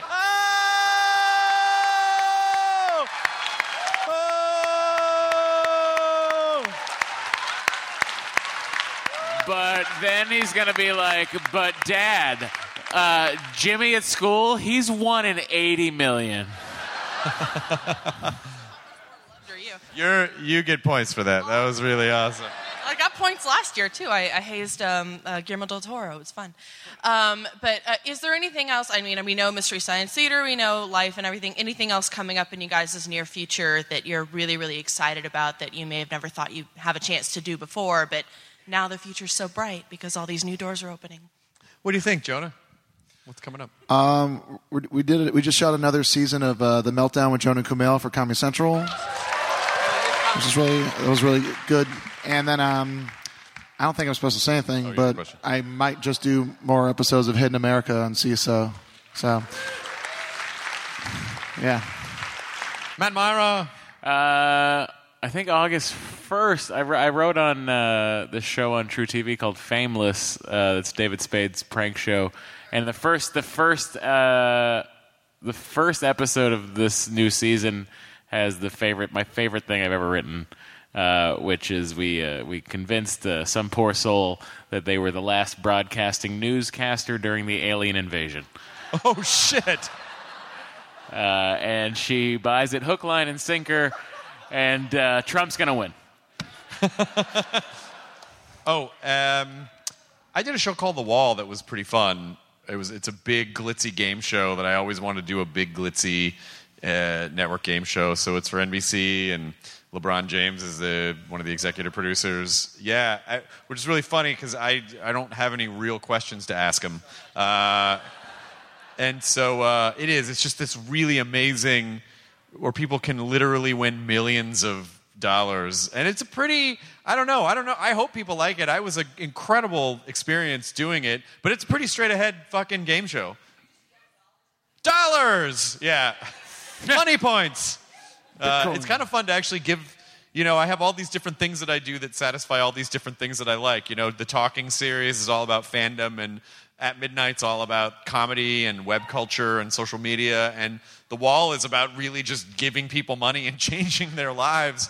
And so, it, yeah, I, I, it, it, I don't know when it's gonna. Maybe later this year, at the beginning of next year, but it's it's coming, and, and it was it was a shit ton of fun to do. We I, I took a week off last year from work. I, I took it during a vacation, and we shot 12 episodes. So that was really fun. Uh, yes, I'm sorry. I was. I have to compliment you on your shoes. Oh, thank you. Oh yeah, yeah. The D and D after we did Force Grey, they sent me. Uh, yeah, nice, nice. Um, my question is actually regarding Force Greys. How many episodes do you have planned? I think. Ooh, shoot. Uh, it might have been. Was it eight? I think we did eight. Yeah. I think because we shot it over two days. So we shot, you know, like 10 hours over two days. And I think they were chopping it up with eight. But it was so much fucking fun. And I really do think that part of the resurgence for this type of tabletop gaming is, you know, people like Wil Wheaton who make a show called Tabletop and remind people how fun tabletop games are. Another question: What's your because you and Wil Wheaton were roommates, and he shared a story of you not doing the dishes on tabletop. Basically, left them on your bed, and then you completely ignored them. What is one of your stories regarding Wil Wheaton? As Uh, Wil Wil would get really fast. Wil, would get really obsessed with something, and just because he was because he had a lot of money at the time, you know, coming off Star Trek and everything, he could buy that thing. Chris, it's credits. That's how Star Trek works. He had a lot of credits. So I watched Wil go through so many phases, and my It's called phasers, Chris. God. my favorite It's Star Trek. Was a holodeck phase. no, he uh, the early '90s gave rise to the rave, and um, that's right. And Wil got super into raves and super into rave DJs, and he bought this fucking crazy turntable set. And I would hear him practice DJing.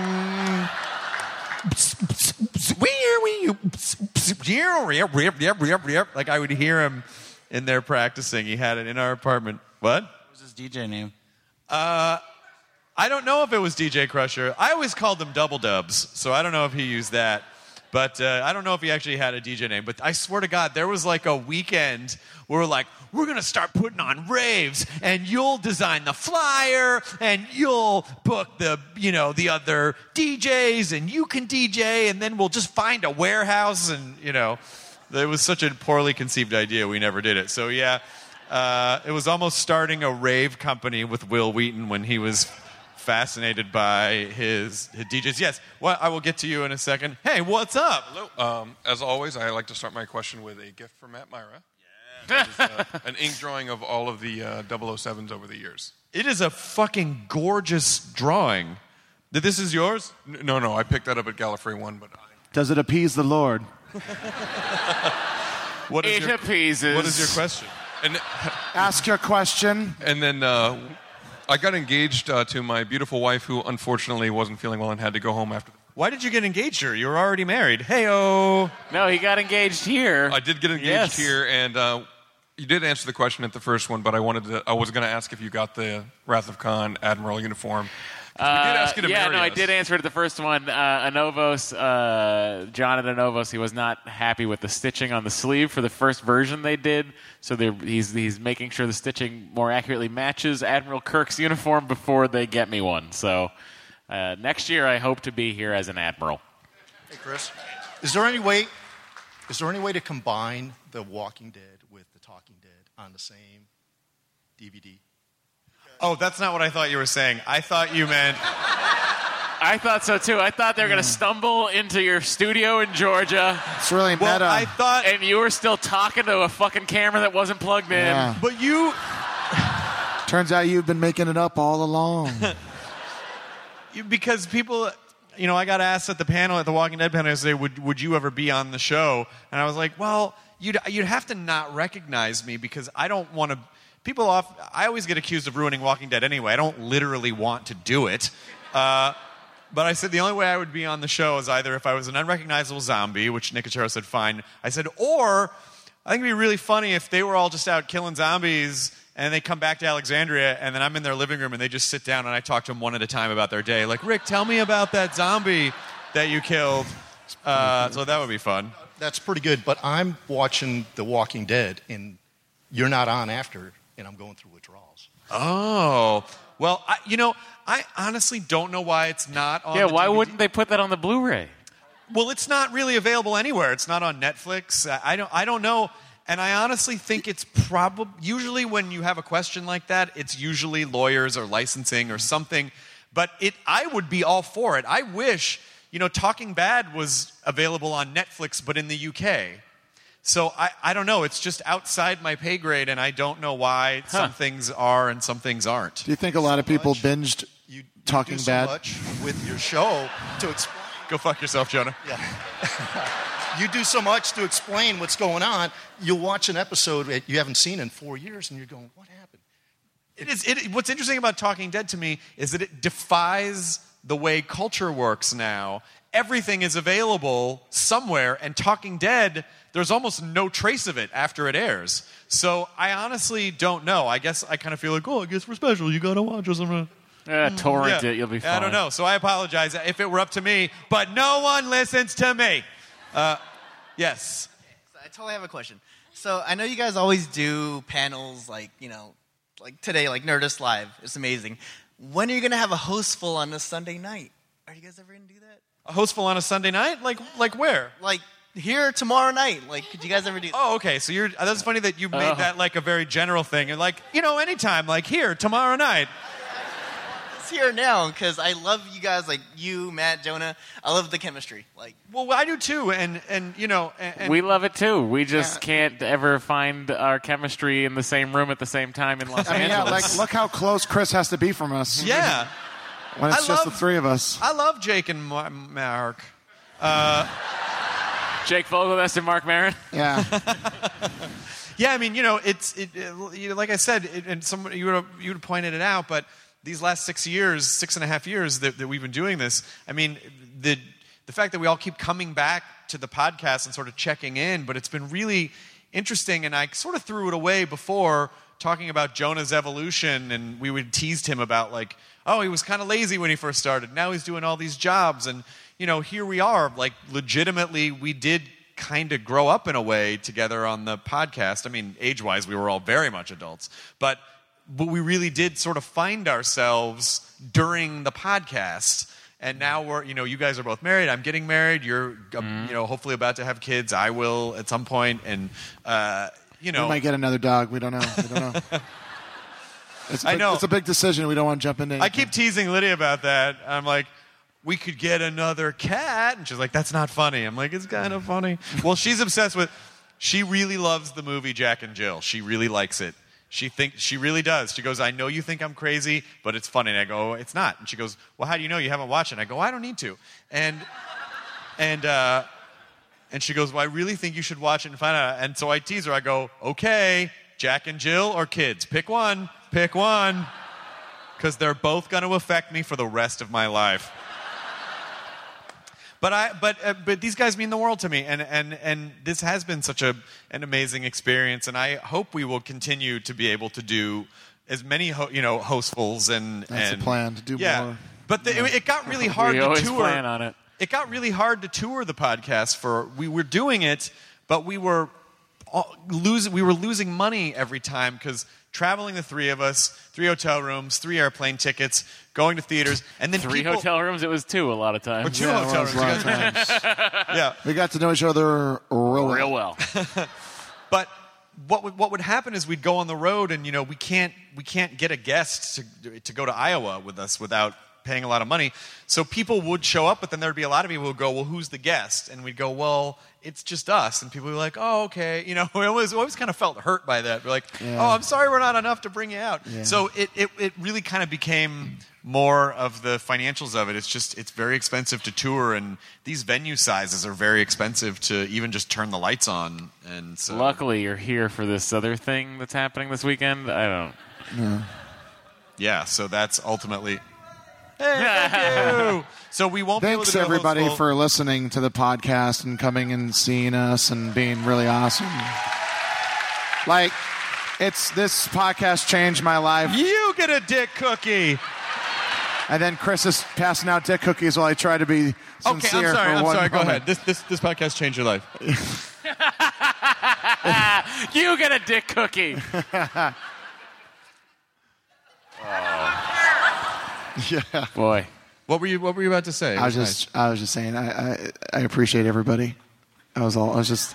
It, now it feels fake saying It's it. not forced. Fuck you, you pieces of shit. There's the old Jonah. There he is. What have you picked up the last six and a half years, Matt? A wife.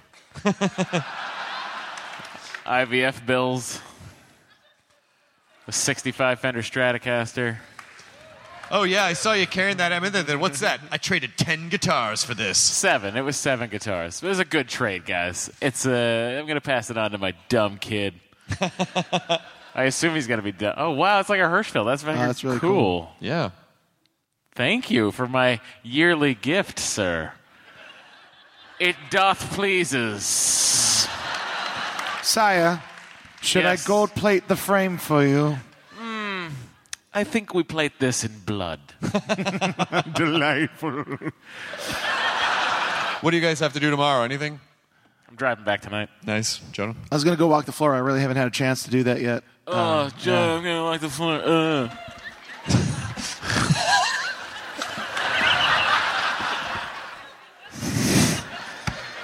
So many years of people thinking you're the nice one. That was funny when we first the first times we started touring because their dynamic in the beginning was Matt would just haze, I mean, Jonah would just haze Matt and be like, "Shut up, you piece of shit," and so. The two things happened when we would go on the road. People thought Jonah was a complete dick, so they would they would say things like, "You're fucking dick, man." He'd be like, "What? What are you talking about?" Or they would insult you, thinking that's how you normally communicate. Yeah, that's how I joke around with my friends. yeah, I still get a panic attack sometimes when uh, I like uh, meeting people after a Nerdist show because I just remember the girl that said "you suck," and I go, "But why? Why?" She's like, "You're really mean to Matt." I was Yeah. like, "Oh, we're just, but we're friends." Nope. Just don't be mean, all right? Yeah, all right. Thanks, buddy. Fucking asshole. well, uh, I hope you all have a wonderful rest of your Comic Con. I, I know that there are a lot of things that you can do, and we appreciate it every year when you guys uh, come out and spend this time with us. And, you know, we'll keep coming back as long as you guys keep coming out. So thank you so much for coming out to the Thanks, Nerdist everybody, Podcast so Live. much. San Diego Comic Con 2016. Enjoy your burrito. Good night, San Diego. In the back. Now leaving Nerdist.com. Enjoy your burrito. Enhance your listening experience with Wondery Plus. Enjoy ad-free listening, exclusive content, binges, and more. Join Wondery Plus in the Wondery app or on Apple Podcasts.